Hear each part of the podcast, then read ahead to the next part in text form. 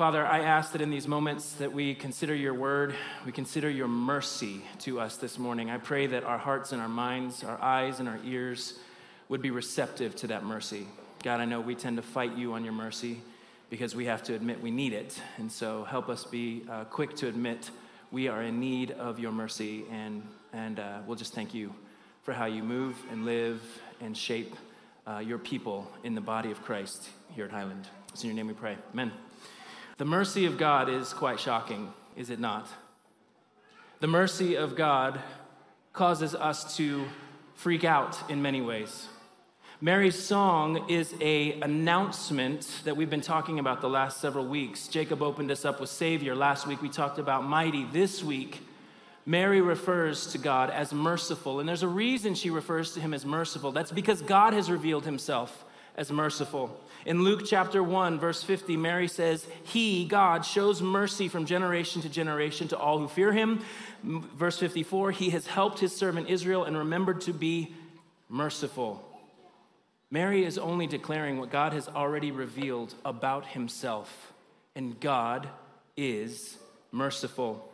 Mary's words, if you consider her situation as a young, pregnant, unmarried woman in her day, there were some severe consequences that could have come with that. And for her to say God is merciful, she's no longer just saying he is merciful to a people, she is saying he is merciful to me. Stoning could have been op- a, a possibility, a result of this pregnancy. Divorce could have been a result of this pregnancy. But she trusted that God would take care of her, and he did. Mary was an object of mercy. Mary knew that God was mighty, but that in his might, he had the authority to back up his merciful welcome of her. This is the picture of God, not just mighty, but merciful. If he's mighty, he's just a bully. If he's merciful without might, he's weak, weak backed and, and has no authority. But because he is both, we have a beautiful picture of the power of God coming very close to the needs of the people. God wants us to know He is merciful. Do you believe that? Some of us, by the way we live, would say otherwise. The last time someone wronged you, what was your response? Your response determines and speaks a lot about what you believe about the mercy of God in Exodus, as the people of God are learning about who God is, God chooses to reveal himself to Moses as merciful. Listen to his words in Exodus 34. Moses wants to know the Lord, and he passes in front of Moses. He calls out, Yahweh, the Lord. This is the Lord speaking, the God of compassion and mercy. I am slow to anger and filled with unfailing love and faithfulness. I lavish unfailing love to a thousand generations. I forgive iniquity, rebellion, and sin, but I do not excuse the guilty. I lay the sins of the parents upon their children and grandchildren. The entire family is affected, even children in the third and fourth generations. And Moses has the right response. He immediately threw himself to the ground and worshiped and said, Oh Lord, if it is true that I have found favor with you, then please travel with us. Yes, this is a stubborn and rebellious people, but please forgive our iniquity and our sins. Claim us as your own special possession. Moses is hearing the Lord say these things, and his response is falling down, saying, If you are mighty and you are merciful, we want to be your people. We've heard a lot about dictator gods who are just finicky and as fickle as human beings are, and they crush people just because they can. But you are a God who reveals himself to be mighty and merciful, and if that's the case, we want to go with you. Moses, just like, just like it's like he wrote those things down in the book of Numbers, uh, chapter 14, he's actually saying back to the Lord what the Lord said to him when Israel is being really naughty. They're complaining, they're fighting, they want to kill their leaders, and they want to go back to Egypt. And so Moses, I'm sure it was like, I'm looking through my journals, he's going, okay, uh, um, please, Lord, prove that your power is as great as you have claimed, for you said, remember, Lord, you said, The Lord is anger, slow to anger, and filled with unfailing love, forgiving every kind of sin and rebellion, but he does not excuse the guilty. He lays the sins of the parents upon their children. The entire family is affected, even children the third and fourth generation. In keeping with your magnificent, unfailing love, please pardon the sins of this people, just as you have forgiven them ever since they left Egypt. Then the Lord said, I will pardon them as you have requested. Moses is saying, You're merciful? Uh, we're going to put that to the test. Like, can't you just see Moses going through his journal? He's like, okay, all right, you said something one time, Lord, that was about mercy. Um, I know we're screwing up. We're, oh, there it is. There it is, right there.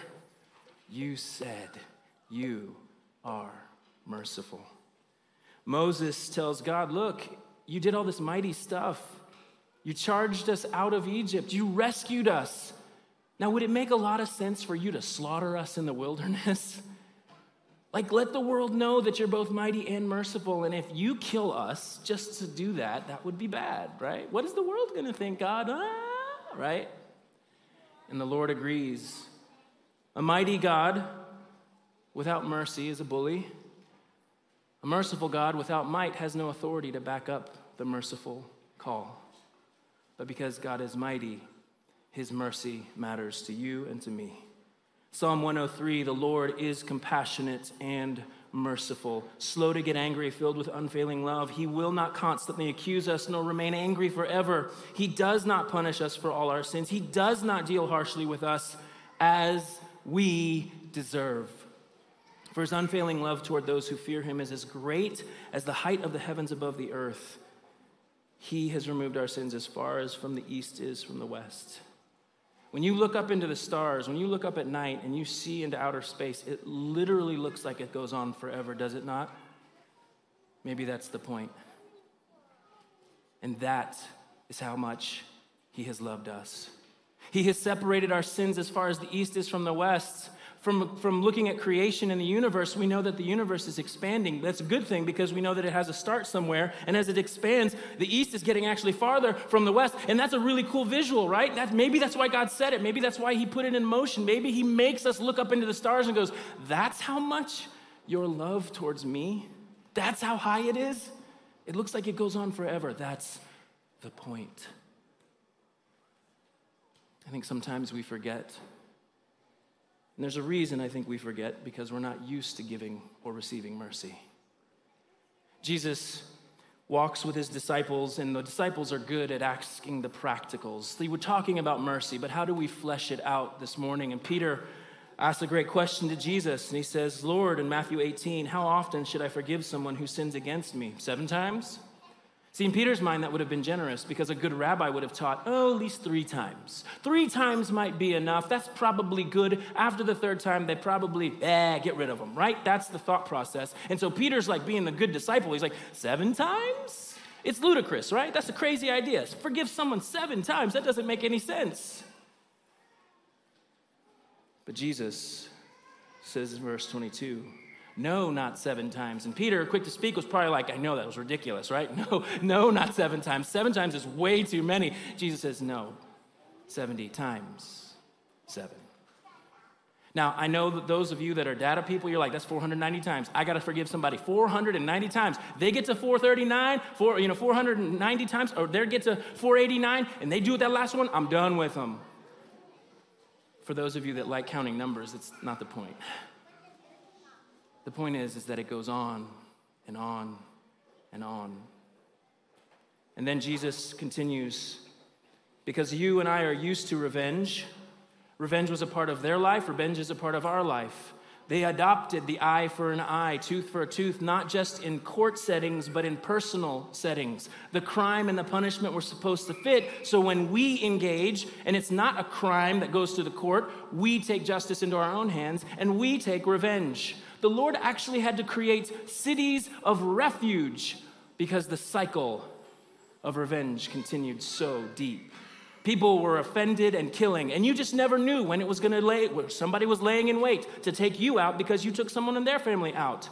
It could have been a person, it could have been a tribe, it could have been all of those things. And so the Lord had to place, create places that allowed people to go and say, This cycle of revenge has to stop.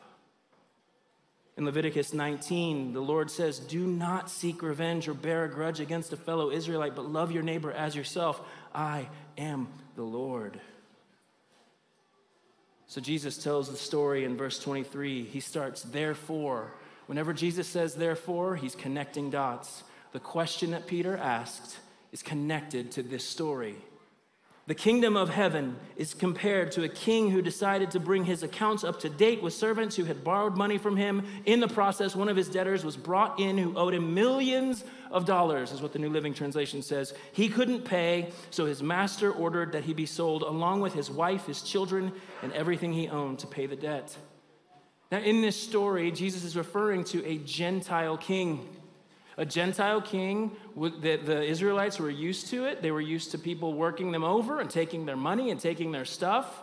And it was oftentimes people would work for the king and say, Look, great king, if Carl told you he can get 100 bucks out of people, I can get 150 bucks out of people.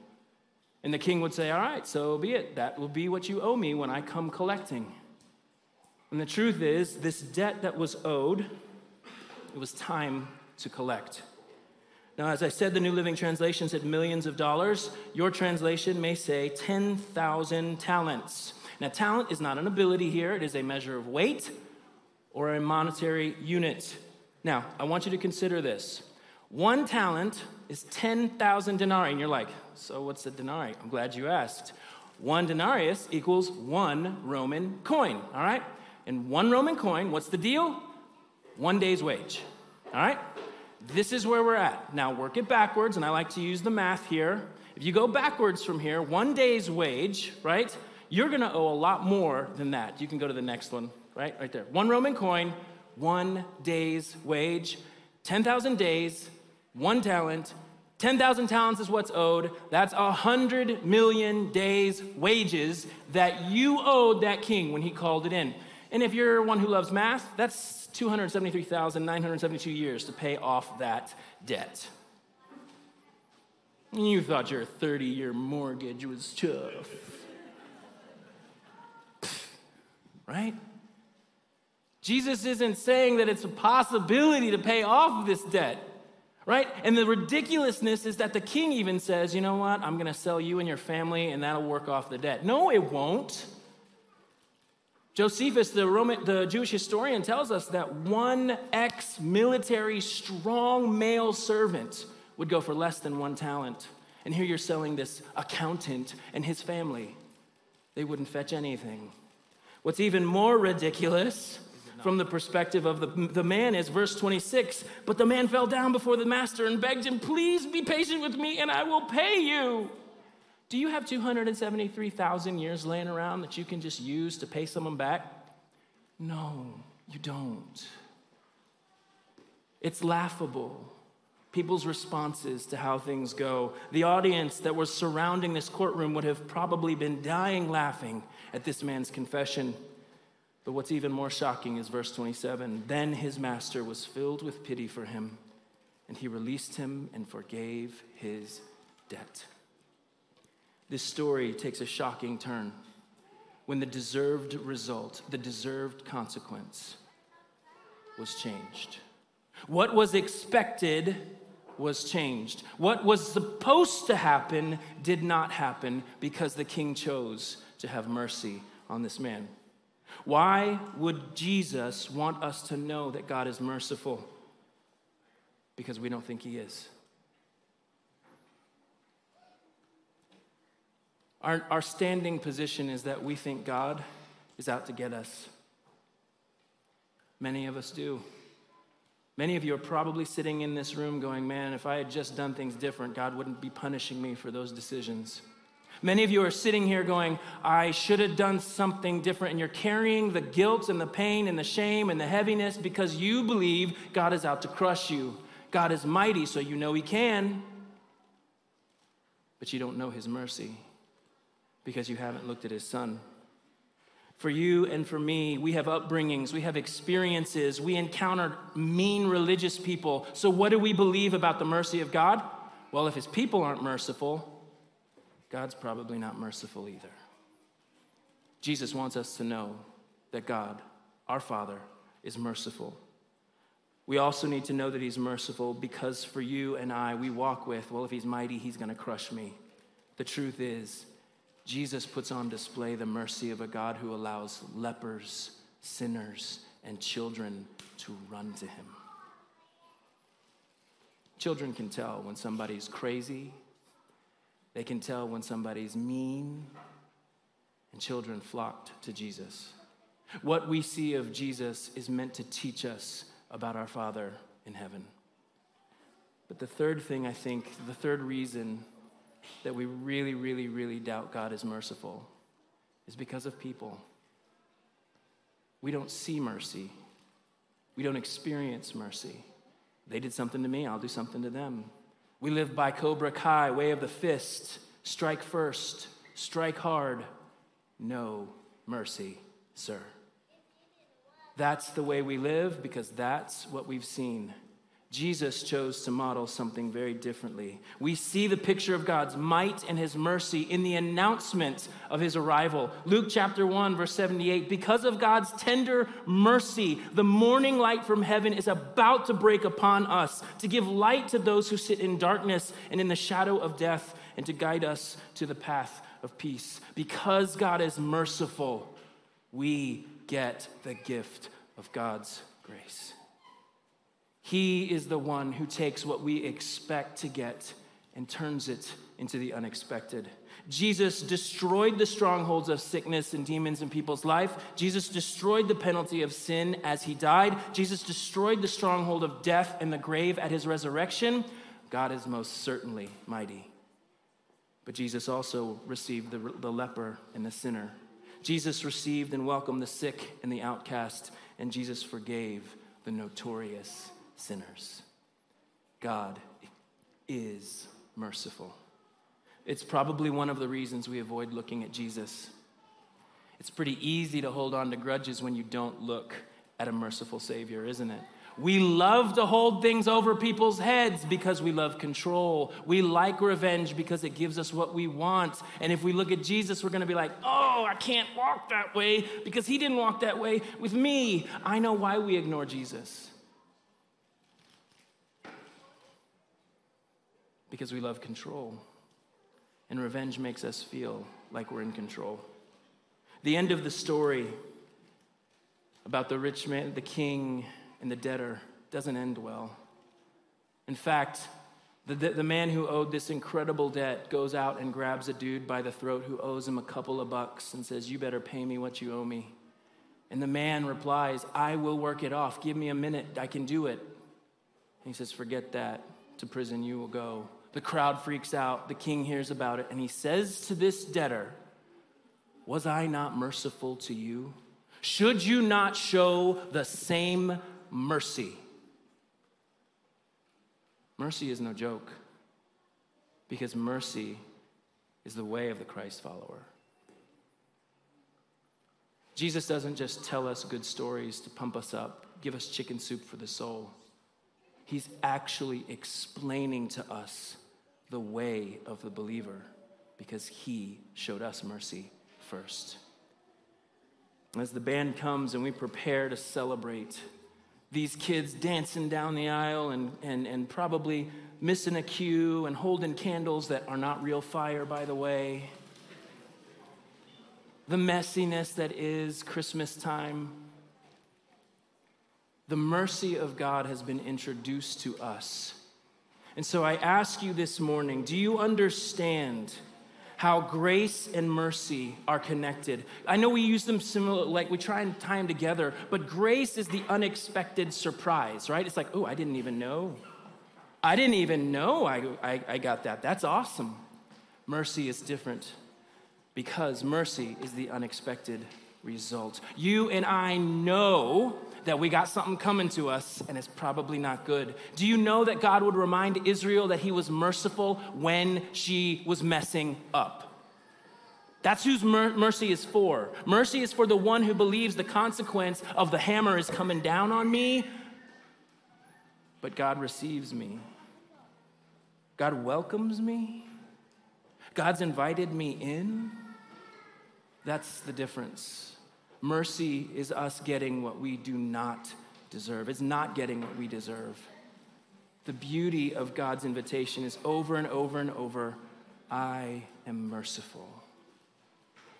This morning, Psalm 25 6 tells us, Remember, O Lord, your compassion and unfailing love, which you have shown from long ages past. Do not remember the rebellious sins of my youth. Remember me in the light of your unfailing love, for you are merciful, O Lord.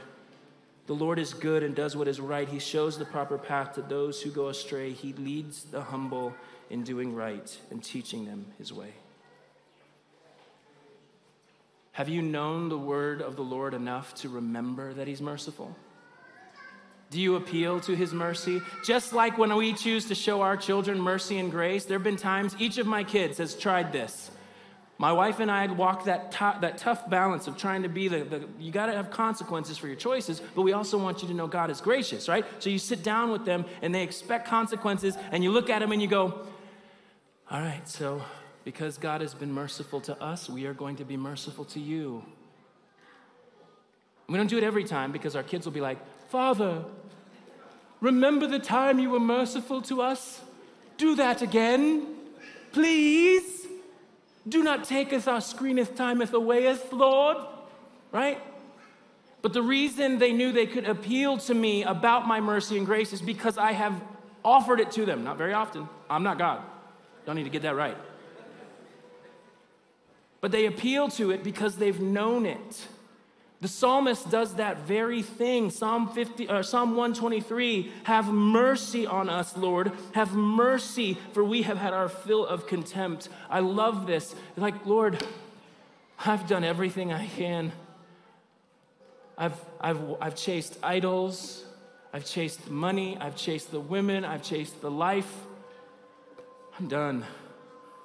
Have mercy on me. O Lord. Psalm 51 may become a prayer that you repeat as you're greeted with mercy. Have mercy on me, O God, because of your unfailing love, because of your great compassion. Blot out the stain of my sins. You're not even bringing anything to the table. You're going, God, I just need the mercy because you're awesome, you're powerful, you're loving. Why don't you do it on behalf of your name? Because my name, I, I ain't got nothing.